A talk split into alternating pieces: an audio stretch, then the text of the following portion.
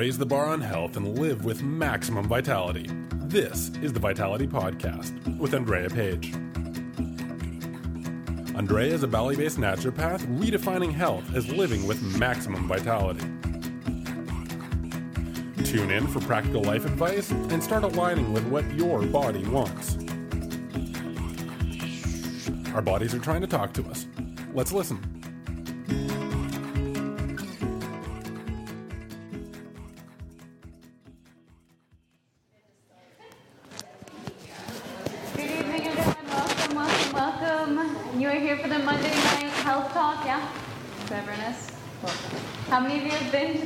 Before? All right, you're dispersed throughout the room. Very good. Well, for those of you who haven't, welcome. My name is Andrea. I'm the director of the detox department here at the Yoga Barn.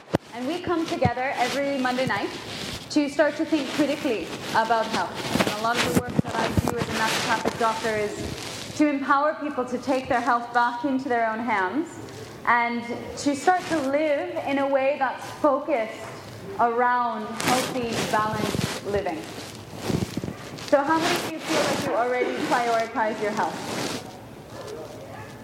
That's quite a few of you. Very good, very good. And how many of you would say that you give a lot to other people? Significantly less? That's interesting. Okay. And those people who raise their hand both times, do you find that sometimes you give too much to other people and not enough to yourself? All right, Bill's here with us. Yeah, a few of you. Yeah, good. So that's what we tend to do, and that doesn't have to be giving to other people, it can be giving to work. Yeah, who gives a lot to work? I don't get a lot of nine to five people in here, but yeah. Yeah, sometimes we tend to tip the scales. I can tell you that I did that really clearly for my first two years here at the Yoga Barn. Right, working in a yoga studio, I work in the health industry, and yet there were times where I was working 16-hour days for months on end, and that's not sustainable, and that's not healthy. And so a lot of the work that I do, and I always teach people, right, and I have to apply in my life, even though there are other demands, is reprioritizing. And if I could leave you with one idea or one concept or one thought, it would be to reprioritize your life.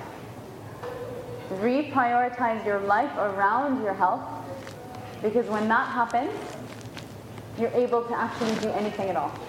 Anything you could ever dream of, it's within your power because you have your health. Right? We call it the greatest wealth. Health is the greatest wealth. You've heard that? And so what we do in, in learning how to heal, uh, from the perspective that I have, which is natural medicine, is coming back to understanding the signals and the messages that our body is always sending us. And starting to actually listen and respond in a way where you're working on the same team as your body. Because quite often we tend to work against the body's natural impulses or urges.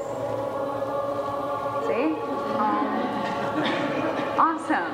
That's, that's an agreement if I've ever heard one. We have Les Leventhal's yoga teacher training upstairs. We'll wait till they're finished. Good. A beautiful way to open our space together. I always start these lectures with uh, exposing to you my biases. I find it really, really important that someone who's up here speaking for an hour's time has probably some ideas, some opinions, and I'm no exception to that. and so I choose to simply show them to you at the very beginning. And so as I mentioned, I'm a naturopathic doctor. In practice, I really I go to the roots of natural medicine, to something called natural hygiene, which is indeed the precursor to modern day natural medicine. And natural hygiene uses fasting as the backbone of understanding for everything it does. Yeah?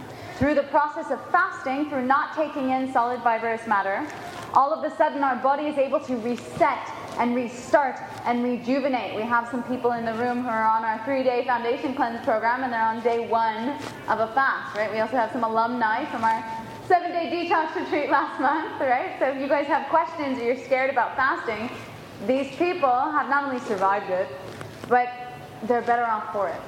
And I think they would agree for that. Yeah. So fasting is a whole nother topic. I often give lectures just on fasting, so you can come back for that anytime uh, to start to learn about what happens in the body when, when you go into a fast.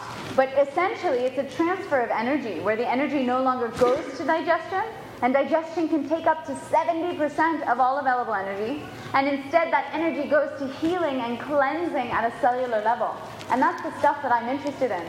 Because today we have way too much toxic onslaught, we have way too much lack of elimination right, from our natural systems of elimination. And so we're left, of course, with a buildup inside the body on all levels, not only the physical, also the mental, the emotional, right?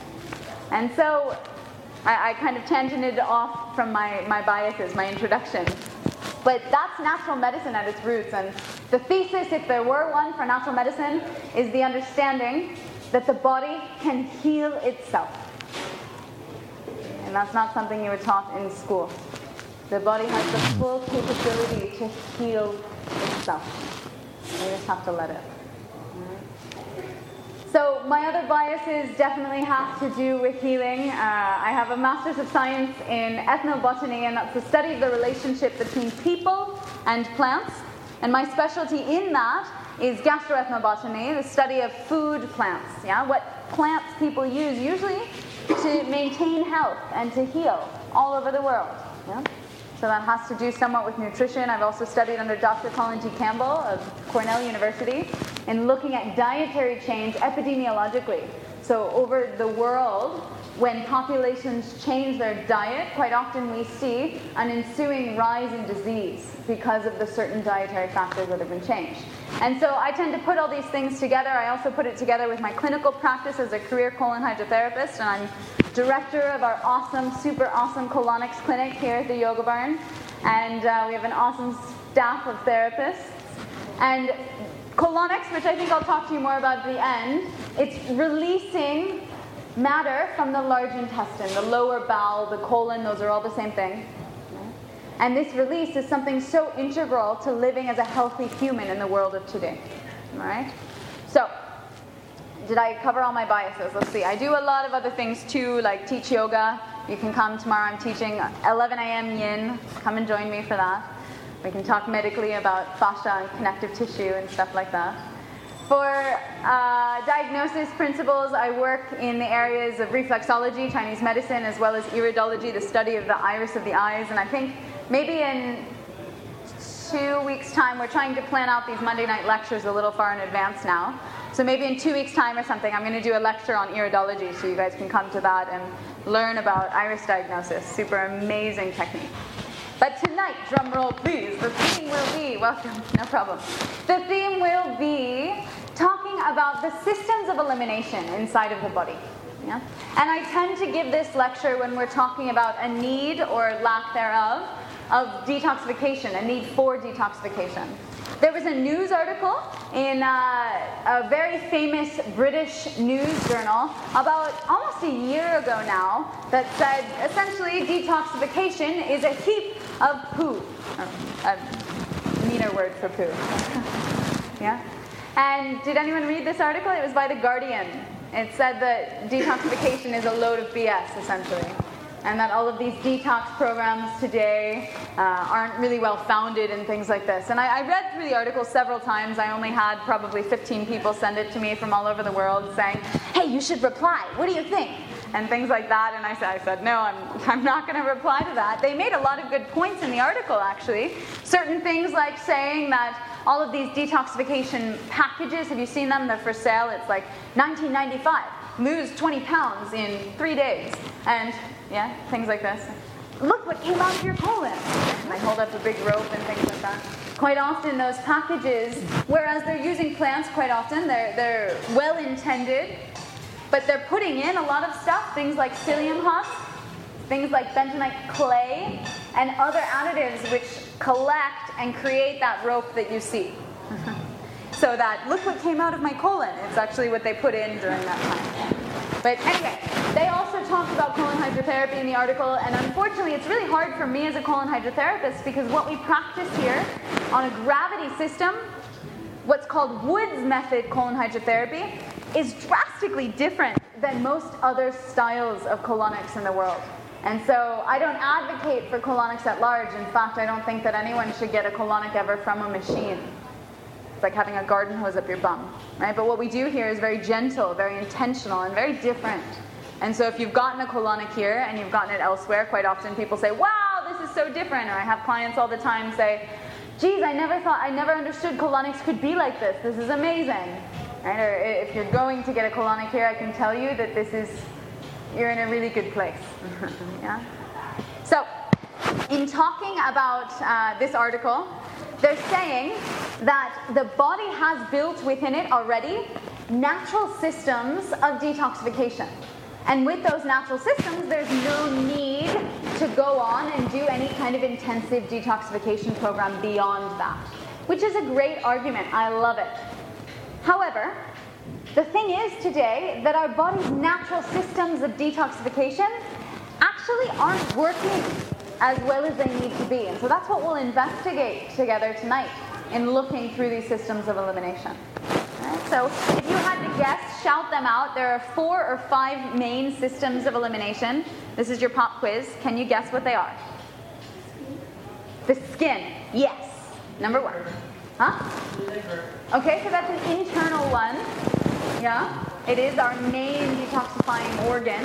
But we're looking at elimination outside of the body. So systems of elimination from in to out, kind of like the skin, which is the largest organ in the body. So let's start there, and then you can think about it, and when I ask again, you'll have the answer. All right, so the skin, awesome. Starting with the skin, we see indeed, as I just said, this is the largest organ in the body. Touch the skin, everyone.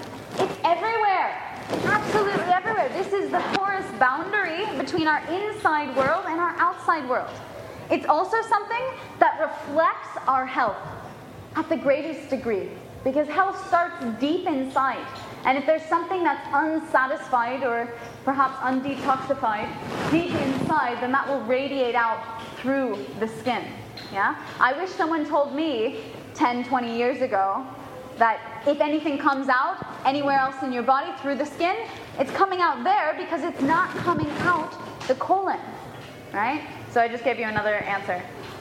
Main system elimination, number one system of elimination, is indeed the large intestine. The lower bowel, the colon, those are all the same thing. Okay? And so this is where most things are supposed to come out. Right? But let's talk about the skin since that was where we started. The skin indeed is always exchanging water to and from with the environment.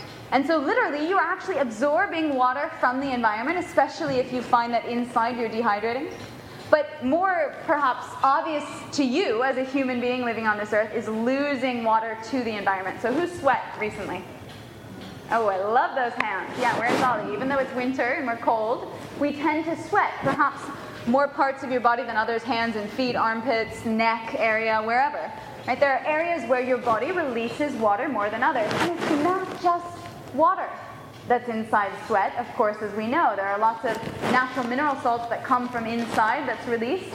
And guess what? Any kind of toxicity that's soluble in that way can also be released through the skin. And so this is a great way for the body indeed to detoxify. So in general, I would say that humans sweat maybe slightly below average. Those of you who are athletes, maybe you're above average. But most humans the modern world today, what are they doing? They're working. They're locked in an air conditioning cubicle, 9 to 5, typing at their desk, not doing anything that would require them to sweat. So if we're looking at performance levels, the average human today is definitely underperforming in terms of sweating through the skin. All right, so yes, for sure, we have this natural detoxification pathway of allowing things to leave the body through the skin. However, we're not using it as well as we could be. So, this is indeed an encouragement to you guys. At least five times a week, if not every single day, I want you to break a sweat. All right, and I rarely give homework, so I want you to break a sweat. And you can do that however you want. Right? You can do that through running with your dog in the park. You can do that through playing with your kids. You can do that through putting on your favorite music in your house and having a dance party. Right? You can do that through jumping jacks, a hundred of them. You can do that through making love. You can do it through sports. You can do it however you want. Right? Yoga class. Yeah? Just break a sweat about five times a week at least. Okay? So that's number one assignment. But we're not done with this organ. This pathway of elimination of the skin also does a lot more. Have you ever seen dead skin cells? Yeah? And of course, we know on the face, especially the chest, the back maybe, the skin has the capability to push out pockets of pussy toxicity.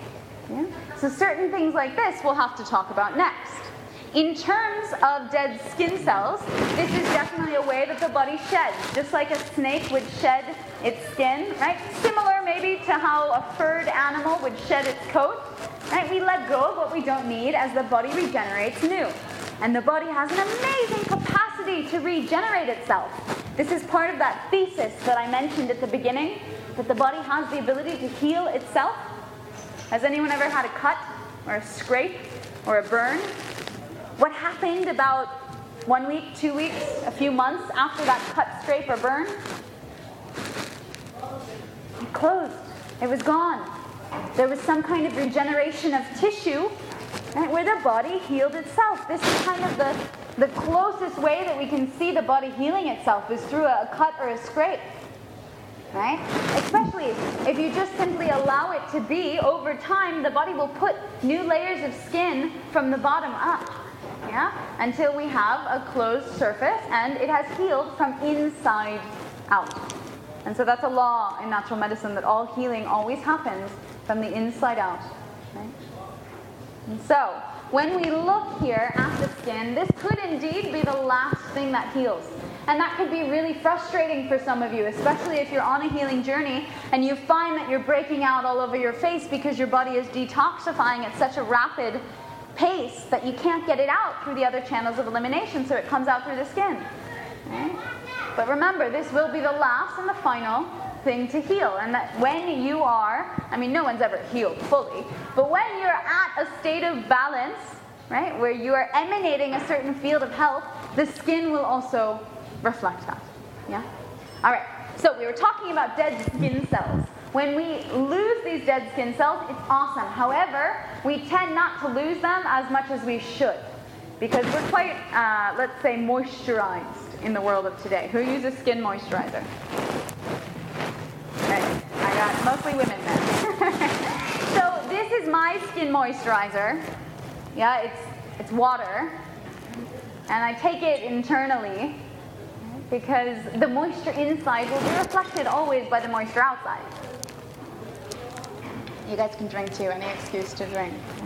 Uh-huh. And so we find that when we have a well hydrated internal system, that we'll never actually need moisturizer or chapstick or conditioner or anything in the body because it's coming from inside. Does that make sense?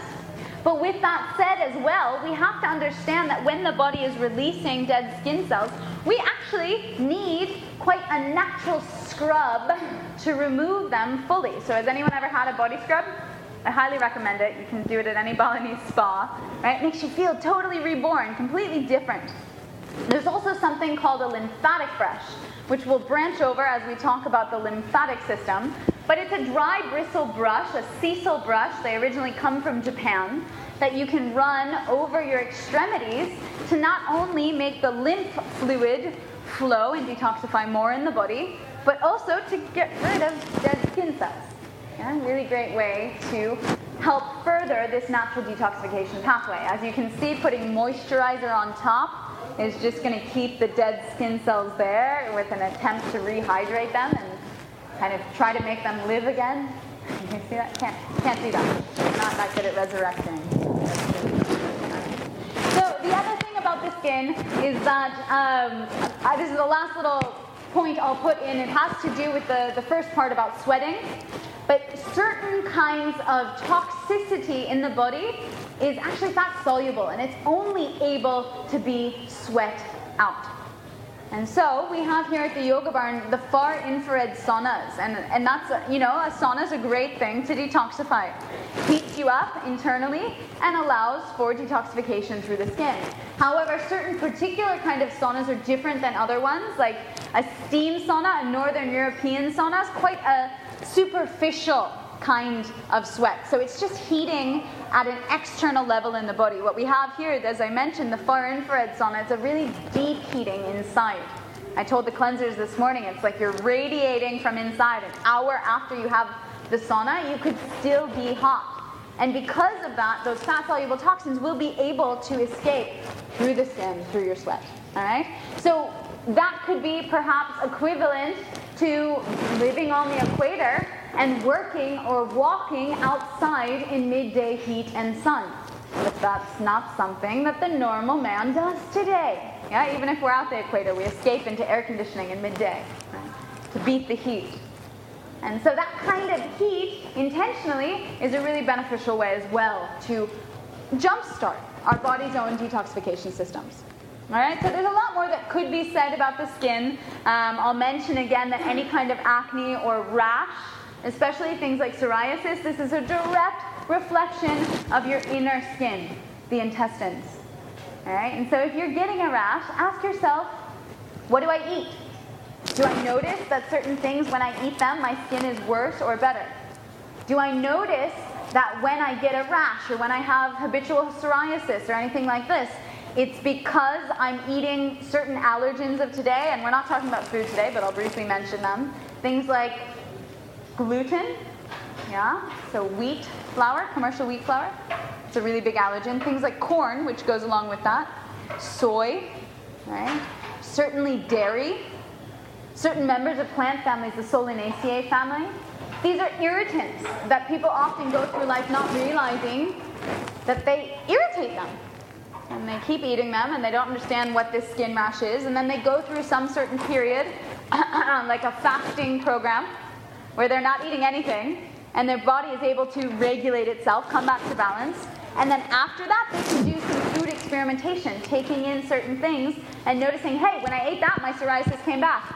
I found the problem. I found the cause of the problem. Does that make sense? So that's a really powerful way to use your own body as a diagnostic tool. Awesome. All right, so we'll move on from the skin. Who can name another pathway of elimination? Breathing. Yay! Thank you, Bill. All right, everyone, let's take a deep breath. Ready? Ah. The breath, definitely a main major pathway of elimination. How often, however, today do you breathe like that? Ah. Does anyone do that every hour of the day? Every minute? Ah, how are you today? Ah, I'm great. Really nice to see you. Where do you want to go for lunch? Ah. Let's walk it off. Ah. Right? No, we, we simply don't do that. What do we do? We breathe very shallowly. There's data that shows that human beings today breathe into 20% of our lung tissue. And this is a frontier of yoga and medicine, which thankfully are finally crossing paths, right? That's the field that I'm in, yoga and medicine. And in this cross of paths, I'm excited because I'm, I'm on the, the cutting edge doing a lot of research now on the muscle of the lungs. Right? The ability to actually build lung capacity. And of course, when we take a deep breath, everyone, let's do it again. Keep inhaling and exhale. Hmm. When you do that, do you feel how you feel right now? Can you hear the change in my voice? Okay. Something happens in the body, something shifts. It has specifically to do with the central nervous system, with the two parts of the nervous system this relaxation response and the flight or fight mode, right there, the parasympathetic and the sympathetic part of the autonomic nervous system, respectively. These are what dictate most things in our life, believe it or not. It's that simple.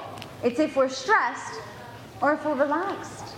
And most people today are stressed. Yeah, and even if it's not acute stress, like, oh my god, I just broke up with my boyfriend, or oh my god, I'm gonna lose my job, or I don't have enough money to feed my kids, right? Those are acute stresses. Even if it's just like, this is really bad traffic, or I feel really uncomfortable on this bus, there's so many people around me. Right? Those are minor stresses that we're all, always experiencing in life. And stresses can even be, oh my goodness, there's so much going on on Facebook. How can I catch up with all of it? that, that results as a stress in the human body. Hearing certain sounds can put us into stress mode. And so, yes, in the 21st century world, we are way too overly in that stress mode. The biggest gift that I could ever give anyone as a yoga teacher is the understanding of the switch from stress to relaxation. Have you guys experienced that in yoga class? Yeah? Perhaps after Shavasana, you feel like blissful and calm and peaceful, and that's why you go back to yoga class. And so I teach my students on yoga teacher trainings that that indeed is the biggest gift that they could ever give. To teach someone how to go from stressed to relaxed. And all it takes, believe it or not, is 10 deep breaths. This relaxed, full breath is what keeps us centered. It's what keeps us calm. And since you're all yogis here at the Yoga Barn, I'll let you know that it's also what keeps you fully in the practice of yoga. That's the difference between vinyasa flow and gymnastics. The fact that we're so present and calm and centered in and around our breath. And the moment that you get beyond your breath and you lose your breath in your yoga practice, that's the moment that you're no longer practicing yogasana and you're practicing gymnastics. Because the nervous system is such an integral part of the practice. And anyone who's ever done challenging poses, you'll know that if you're going, you'll never get the pose. Right? But if you can breathe fully in the pose and relax while you're in it, you've found the key to unlock the secrets of yoga asana. So that's in terms of the breath and the regulation that it has on the entire body. Because by virtue of the nervous system switching into the relaxation response, all of the chemical signaling in the body will change. The endocrine system, our glandular system, which is always secreting hormones, right, tells us when to be scared, when, us, when to be happy, when to be sleepy, when to be horny, when to be hungry, when to be satisfied and fulfilled in our life, right? Those hormonal signaling patterns are dictated by our nervous system and vice versa. And so as we take a deep breath to calm down, we're actually getting happier and more peaceful, right? And more satisfied and balanced on a chemical level in the body. And so there's tons of research out now on meditation and how meditation is linked to not only health, but psychological balance.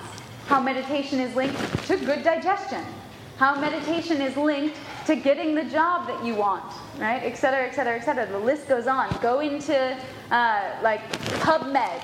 You know, PubMed, if any of you are scholars or doctors, it's published medical journal articles. If you go and you search meditation today, you'll find so much. And it's incredible that this research is being done.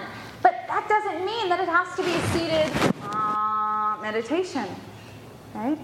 It can be meditation as you're standing up, sitting down, washing dishes, talking to a friend, as long as you're consciously aware of this body that your spirit is living in this lifetime, as long as you're consciously aware of the breath, which holds within it prana, vital life force energy, that's coming in and out of your body at all times. Like right now, are you inhaling or exhaling? Did you know? Did you change when I asked? Were you thinking about it? Were you consciously aware? The more that you can bring your conscious awareness to your physiological state of being, the more centered and balanced you will always be, because that's bringing meditation into your waking, living life. All right, so that's perhaps a little tangent on balance. But on a macroscopic level, we'll say that the breath is definitely one of our main detoxifying pathways. All right, so let's do it again, one more time. Ah. Because obviously, what comes out when you exhale? I'll take you back to when you were 10 years old in school. Thank you. Carbon dioxide. Carbon dioxide, that's the waste product of the human body. When we inhale, we're taking in atmospheric gas, right? We would oversimplify it and call it oxygen, when indeed it's like less than 20% of the air today is actually oxygen. It is hydrogen, nitrogen, lots of other things in the gas that we breathe in right? Oxygen is just the part of it that we want to use for our body's regulating systems. Oxygen then goes and floods every cell in the body and then comes back in the form of our body's waste product, carbon dioxide, CO2, right? One atom of carbon and one of oxygen. And so as we exhale, for sure, we are exhaling out our body's waste. Cellular metabolism is a microscopic thing, so we won't get too much into that. Maybe that can be an up level, come back for a few weeks, and then I can teach more of an advanced class. But there's another thing that happens when we breathe as well, and this is what's really fascinating, I'm sure, for many of you. As of about maybe eight months ago now, there was a study that was published showing that when we lose weight and we lose fat cells, that we don't poop them out, we don't even sweat them out, we actually breathe them out. Right? So as you exhale, you're releasing excess fat cells. It's been converted into a form of carbon dioxide that can leave the body. And that's super fascinating. I think that pranayama, yogic breathing, which is an amazing class Thursday at 1 p.m., I think it should be advertised as a weight loss class. But through these yogic arts, these sciences of learning how to control our physiology, we can take home really tools. I love subbing pranayama. I love teaching pranayama because all of a sudden I get to empower people to learn tools, very realistic tools that you can use in your everyday life. Do you want to learn one? You want to learn one now? All right, what should we do? We'll do shikali. This is this is one of my favorite breaths. I use it in, in the sauna when it's really hot. It's rounding the tongue, so tipping in the two edges of the tongue. Genetically, some of you can't do this right? Making that O shape with your tongue, and then breathing in and out your mouth. That has a physiological response of cooling down the body. Some of you might need it right now, some of you might not.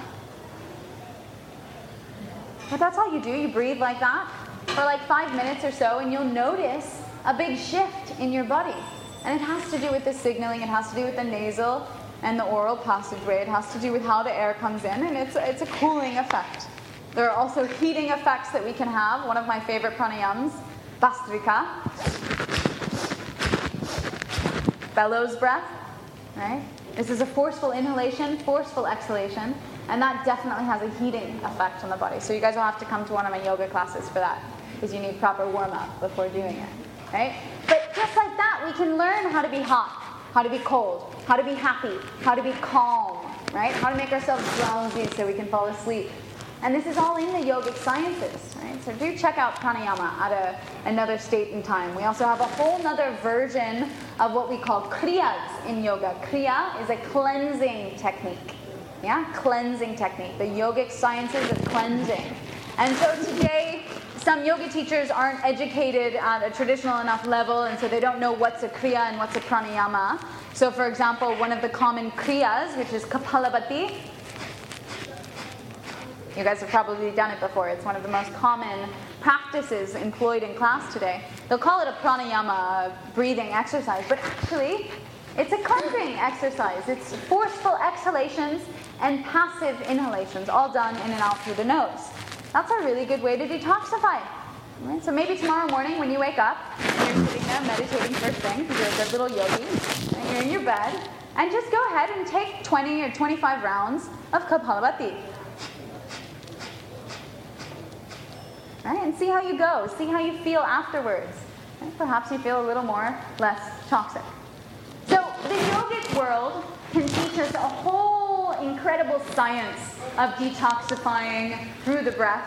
We have this the forefront of yoga and medicine where we are able to control our physiology through paying attention to our breath or simply through taking more deep breaths.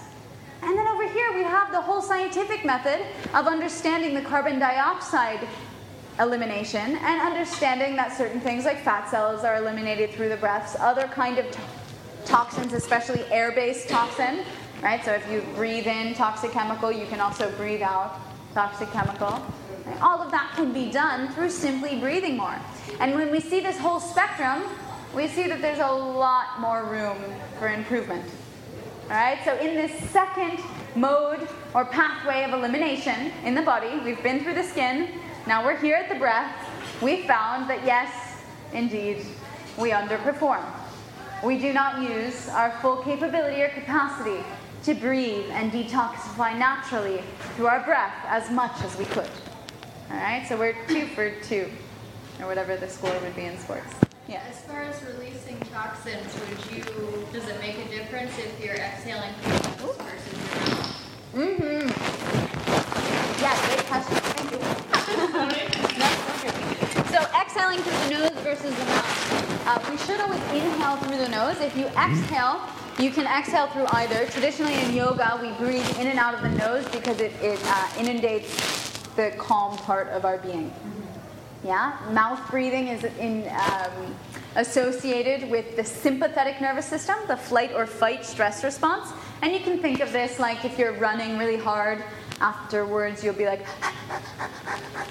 right? Which is not like a dog. A dog is doing something else. They're actually panting to sweat through their skin. Dogs only sweat through the paws and the skin, so it's quite a different physiological system. But in humans, when we're breathing through the mouth, it's quite often a stress response. Awesome. All right, you guys can save all other questions to the end because we have a few more pathways of elimination to get through before we finish. So name the next one. Yes. Urine, awesome. So this is a very, let's say, questioned pathway of elimination. It's actually not fully understood because we have here two exits at the bottom, right? We have the water exit and we have the waste exit. And so our urine is normally one of the main five pathways of elimination. But certain practices, uh, I won't get too deep, but there's something called auto urine therapy, which any of you have been to India, you might have heard of. It has to do with healing through drinking your own urine. And this is something, believe it or not, that I have quite a bit of experience with. And it's something that I, I actually believe in a lot. And it's a whole science in and of itself. There's a book called The Water of Life. I recommend you read it if you're interested. Again, we can do an up level, up level lecture in a few weeks if you guys keep coming back. But in general, the theory is that actually the urine, uh, as we know, it's going to be composed mostly of water. Yeah, urine's about 90% or more water. Right? And it's releasing water from your body.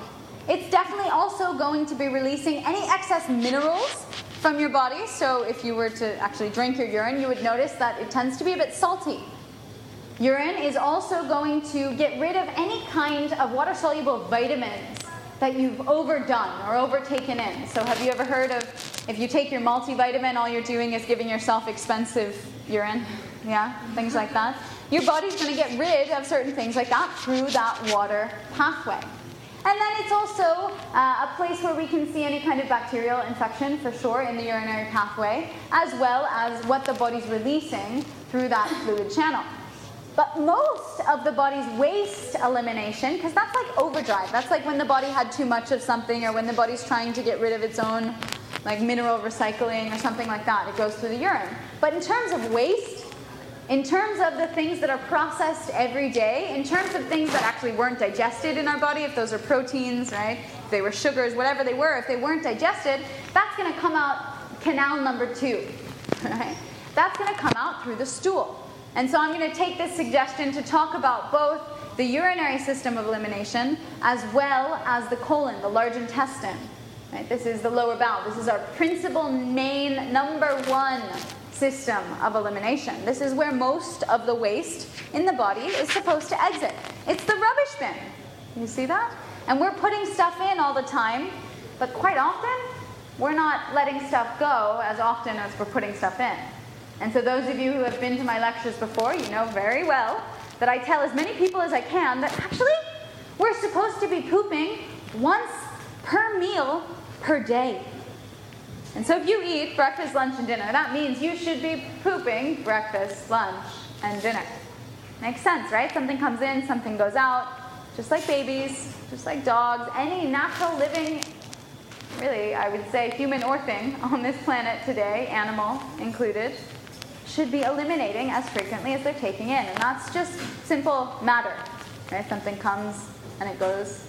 And so that's a news flash, I know, to many of you. Right? You should be eliminating quite often. And so I've just expanded for most of you a road for the future to travel on. Right? And please allow it to be something that kind of sits in your mind and allows you, gives you permission to go to the toilet even when you don't feel you have to. And give yourself that chance to eliminate. Because how many of you, I'll ask, all right? So be brave. Any proud three poopers in here? Anyone who poops once per meal per day? Hallelujah, there we go. All right, we got a few of them. We'll give them a round of applause. Very good. Never thought you'd be applauded for such deeds. Okay? So those people obviously have a secret. It's not, it's not such an unobvious secret. It has a lot to do with hydration. Yeah, and this brings us back to the urinary channel of elimination because if we don't have the water running through us, then we can't have anything to wash out. Yeah? So it's really important that we always have the water running through us so that our cells can charge and recharge, right? This ionic exchange of minerals and toxicity to wash it out through the body. And a lot of the water that we drink does actually get absorbed later on. And the colon, the large intestine, is a big absorber of the water from the food that we're eating. Right? And so the colon is always absorbing water, but when there's not enough water there, stuff gets to be dry. And as it's dry, I give people the analogy of like a rubber tube with a rock inside. Right? And you try to move the rock down the tube, and it's really difficult to move it. But then all of a sudden, you pour some water in, and all of a sudden, the rock slides through. This is your colon, right? The rock is your poo, although I hope your poo isn't as hard as a rock. And then all of a sudden, you have your bowels moving more frequently simply when you're hydrated. Yes, another excuse to drink. I won't throw my bottle cap across the room. Come. Three liters of water is the amount that our body loses per day simply by waking up. So, what that means is that we have to take that much in as a minimum to replenish what we've lost. And so, three liters is four of these bottles, so you can get a bit of a frame of reference. And so next time, maybe tomorrow, maybe today even, start to track how much water you're actually drinking. And you don't have to be neurotic about it, but just have an idea. You'll notice as well, perhaps this has a big effect on how you feel, on how you poop, on how you sweat, perhaps even on how deeply you breathe. There's more hydration inside, then your body's more open to taking in hydrated air from outside. Right? But if you're dehydrated, your body won't want to breathe. Because as you exhale, you're losing moisture in the form of air vapor. You see that? And so all of these systems start to get so intertwined. And as we perbaikan, as we say in Indonesian, as we improve or as we fix certain elements, we fix all of the elements. And that's what's really exciting when this works as a web or a wheel of life, of health. All right? So, definitely, here we are uh, this is, I mean, I would say that was probably a statistic of like 85, 90% of you do not go to the toilet as much as you need to. And that's the statistic that I found worldwide. About 80% or perhaps more of the world today is constipated. Constipation being removing less than you're eating. And so, right there, there's a big old fail, and I love you. I'm not saying that you failed in a bad way. I'm just saying that our main systems of detoxification and elimination, which the Guardian article said that we have in our body, right? We have them for sure, they're just not working as well as they need to be, or as well as we're meant to have them work. Does that make sense? All right. So the last system of elimination is a bit of an invisible one, and it's one that doesn't directly, obviously, branch out into the outside. It is indeed the system of the lymph.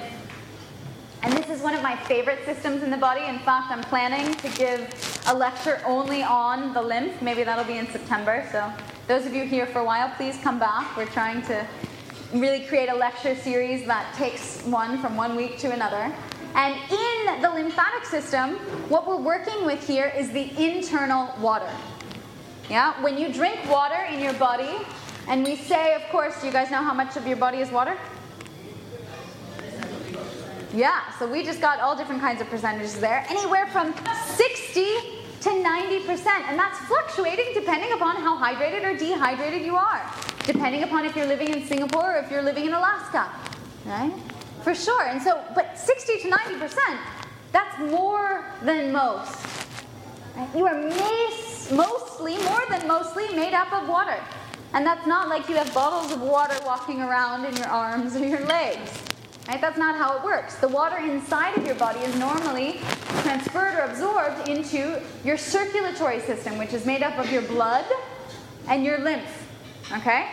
And so, blood for sure is going to hold within it any kind of toxicity, perhaps.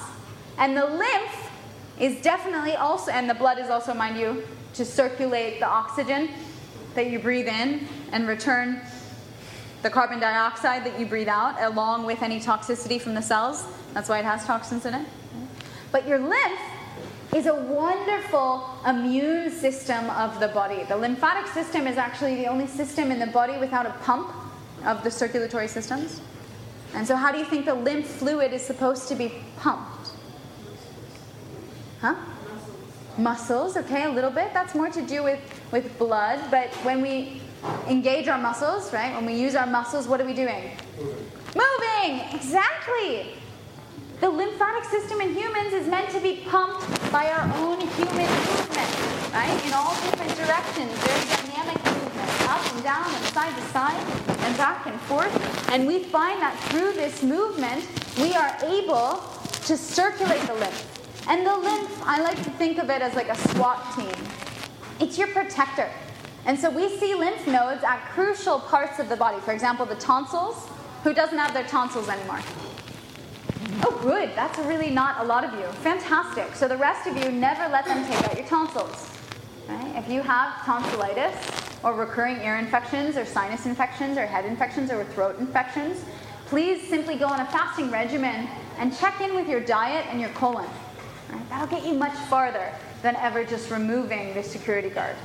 Right?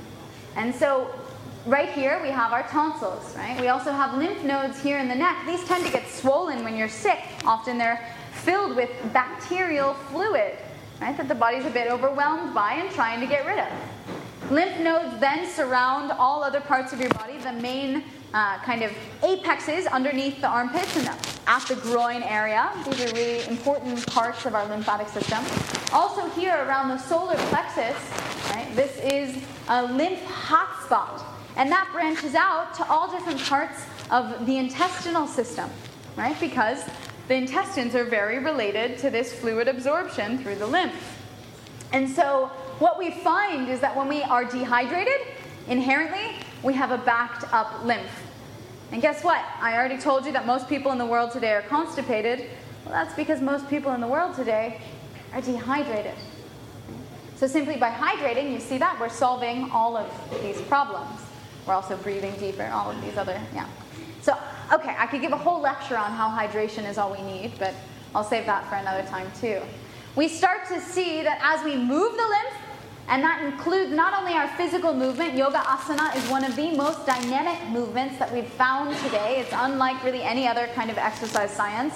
And so it's that's one of the reasons it's becoming so popular. As we move the lymph, we circulate through the body all of these fluids. We allow for a recharge, a detoxification internally so that the lymph de- toxicity can either be dumped into the colon, right? The appendix, that's actually part of your lymphatic system as well. Or it can be breathed out, right? Or it can be sweat out.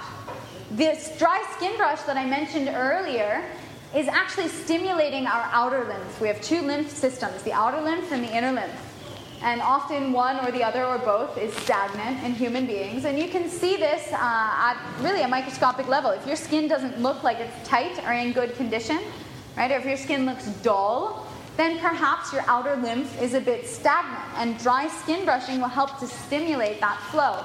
Kind of hurts when you first start it. Right? And then you can also tell the lymphatic fluids in the body, how they're draining or not. For example, if you feel like you're holding a lot of water, or if your ankles are really thick, right? This is a sign that the lymphatic fluid is not flowing as freely as it needs to. And so this takes us back to the solution hydration and dynamic movement. Doing things like inversions, making your head lower than your heart, having your feet above the level of your hips or your heart and head. One of the most amazing things that we could do to not only drain lymphatic fluid, but also turn the body upside down It's just like if you were emptying something, you know, detoxifying your change jar, flip it over. One of the most amazing things we could do to our human body empty the pockets that have stored certain kinds of toxicity. So here we have it, the fifth system. Definitely the lymphatic system cannot be working as well as it could if it's dehydrated. And more often than not, if it's acidic in nature. And so acidity and alkalinity is a whole nother lecture. But we're constantly giving our body pH signals. And so pH is potent hertz, and it's a measure of acidity or, or basicness, alkalinity in any kind of aqueous solution liquid. And so acidic things are the things that you know are bad for you. It's like alcohol, coffee, junk food, right? Animal products. certain grains, things that are fried. These are all acidifying in the body. And if the lymph tends to be too acidic, then we result in having overall acidosis in the body. And that's really breeding ground for disease. The other side of this are things that are alkaline, and these are fruits, vegetables, right? Spring water, definitely alkaline. Human blood, also alkaline. And so when we're taking in all of these alkaline things, that's creating an alkaline environment in the body. And so if I could summarize to you my dietary advice in one sentence, I would say eat more fruits and vegetables. It's as simple as that. I know you've never heard that before. Way more. Whatever you think more is, three times that amount. And that'll do wonders for hydration. And it'll also do wonders right, for alkalinity and the recharging and recycling through the lymph. All right, so we have these systems in our body. And if the Guardian were to write me and ask me and interview me what I thought about their article on detoxification, I would tell them that they're definitely right, that the human body definitely has these systems of elimination built in. But the thing is, today we're not using them as much as we need to be. Right? Just because you have a system in place, if you don't use it, that doesn't mean the system works. So, what we find is that an intelligent detoxification program is not one that you get in the mail. An intelligent detoxification program is one that's going to incorporate all systems of elimination. It's going to target the colon. It's going to require that you drink way more water. It's going to require certain movement practices like yoga. It's going to teach you certain breathing exercises like pranayama, yeah, these yogic breathing techniques to detoxify. It's going to have things in it like tongue scraping or dry skin brushing to stimulate the body's natural forces of removal. Because, yes, the body has these detoxification pathways built in, but unfortunately, we're not using them as much as we need to be or could be, especially for as much toxicity as we're taking in in the 21st century. All right, so that's all I have to say. Do you guys have any questions? We have, I can't really tell what time it is. I think we have five minutes left. Shoot them at me with love. Anybody? No questions? All right, Ernest. How about what? Tear ducts. Tear ducts, yeah. So the tear ducts is um, a really interesting one. It's definitely not our main pathway of elimination because we're not using it all the time. Often it takes some kind of uh, invader. So if you get something in your eye, quite often you'll notice the eye is watering up, and this has it's related more or less to the lymphatic system, not directly, but it's the same mechanism where our body is secreting something to protect us. So, can you remember the last thing you got last time you got something in your eye? I totally remember. It was the other night driving. Right? What what ended up happening was my eye started tearing up. Maybe it got a little red and irritated as there was more blood flow to the area, excess blood flow bringing oxygen, life force energy to heal whatever was wrong, right? And definitely the tear duct would start to release.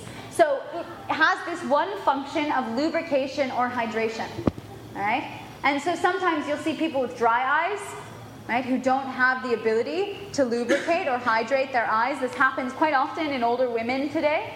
They'll have dry eyes, even older men as well. It's not a gender thing. Well, guess what? Those people are dehydrated, right? It comes from inside. Same thing as the moisturizer. All right, so that's part of it, the responsibility of the tear duct. However, tears themselves, which of course we know are a kind of a salt water, it's similar to our sweat in composition, but tears have been studied and chemically analyzed to show that they contain toxicity. And so I tell this all the time to my detoxers on our detox retreat when people cry because we're doing a lot of emotional work as well. Right? When you're crying, you're actually detoxifying. And so, yes, perhaps we could make an argument, although I don't think I'd be the one who would want to make this argument, but we could make an argument that people today are not using this pathway of detoxification as much as we could be because we're not perhaps so in touch with our emotional selves. More often than not, people are quite out, out of balance with their emotions. Do you agree with that? Am I making a gross oversimplification or statement? I'm talking about like modern world people, not us. You know, those people out there. All right? It's a great question. Yes. How long do you have to fast order to do like a cleanse? Uh, in order to give uh, uh, health benefits? I love this question. One, one day. Yeah. So her question's a general and simple and really good starter question about fasting, and it's how long do you have to fast in order to get benefits? Well, it depends on what the benefits are. All right. So first of all, any amount of time is beneficial. I, I always tell people that fasting is like a muscle. It's like building a muscle. Right? First, you pick up five kilos, and that feels heavy. Then you pick it up a few more times until that feels light. And then you can pick up 10 kilos, that feels heavy, and do that a few more times until that feels light. Fasting is the same. So if you've never done any fasting in your life, you've ever never not eaten a meal or not eaten for a day in your life, that's the place to start. To wake up and have water for breakfast. Maybe you could have a green juice later in the morning, something like that. And then you get to lunch and you see how it goes. What you've done there is you've actually extended the fast that you were on naturally anyway through sleeping through half of the day, and you've allowed your system a chance to rest. Now, this isn't a full on fledged fast, of course, but it's going a certain period of time without eating solid fibrous matter, which we could define as a fast. All right, after you do that and you're comfortable with that, you can do it a few more times, maybe experiment, and then maybe you go all the way until dinner without eating. Right? And not in an imbalanced psychological or emotional way, in a way that you're inviting your body to rest, because our body's made to go through cycles of feast and famine, and feast and famine. Fasting is programmed into our DNA, but today we only have feast. And so when we give our body this much needed rest, all of the sudden it gets to do the house cleaning and the other things, it gets to process the food from the day before that it would be too overwhelmed to do normally. So all of that is beneficial, right? The body's doing catch up. If you're talking about a fast where we're getting deeper, it takes a period of three days for the digestive system to slowly shut off and shut down completely. And over those three days, what ends up happening is that by afternoon of day three, you feel fantastic, right? You feel vital, you feel not hungry. And when the digestive system itself shuts off, it's because all of the energy has gone elsewhere, right? And it's gone to healing and detoxifying at the cells. And that's what we're really talking about as a fast. That's why the minimum amount of time that we host people for fasting programs is three days, right? But you can definitely get much more done and get deeper and more effective and efficient the longer that you are on a fast. Does that make sense? So there's no clear answer to your question. A one day fast is going to give yourself uh, or your body specifically a chance to get back on its own two feet again, a chance to finish processing, and a bit of a cleaner start. Right? It's really a minimum of a three day fast if you want to start to get into cellular cleansing and deeper detoxification. All right? And then when we're talking about fasting, we're actually really talking about longer. And the human body thrives and survives. You remember how long? My cleansers from this morning? 40 to 50 days on water alone. Yeah, that's a long time. So you're capable of so much more than you ever believed. So I'll leave you with that tonight. Um, for any of you who have other questions, please don't hesitate to write me. I have a Facebook page so that the conversation can continue. And so come up here and take a picture of, of this image, and then you can go ahead and, and join me later there. And I answer all the messages on here personally. It's actually the only way that you can contact me. And so um, I post here every day, a few times per day, new studies on health and new information, reminders about things like we've talked about tonight. Um, so come and join me there. We also have the three day foundation cleanse program, and I think we might have one or two spots left to start tomorrow. And so if you feel like this is the time and you're ready to jump in, dive in, and, and change your life and learn from your body, you can join us tomorrow or a future week. I'll leave some posters here for that.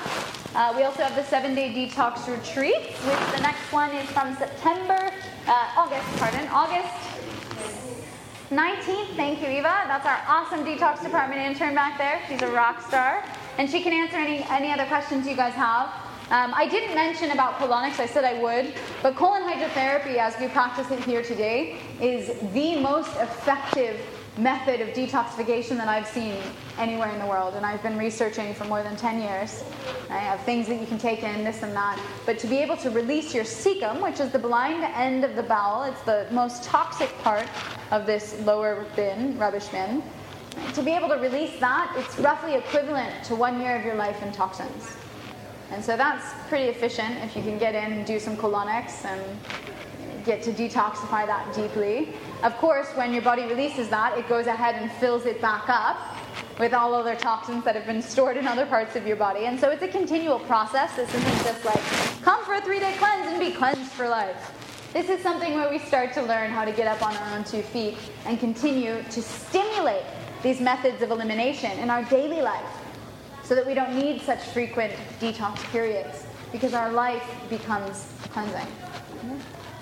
Awesome. The last thing is a mailing list. So you guys can come up here and write your name, write your email, and write the country you're from. And if you want to write any other comments or requests for future lectures, you're welcome to do so. This is for my mailing list. I send out a, a newsletter. I try once every month with notes from lectures like these, and I'm, this, I'm recording tonight. I don't know if I messed up the recording, but I'm starting a podcast series so that when you guys are far across the world, you can stay tapped in, and uh, I'll, I'll, release these lectures and stuff so you can have them for free. So come up here and write uh, your name and your email and stuff like that. And don't forget uh, to drink more water and food more. And don't forget that you guys are beautiful amazing. You don't have to change anything. Just be more conscious. So thank you so much. I'll see you again soon.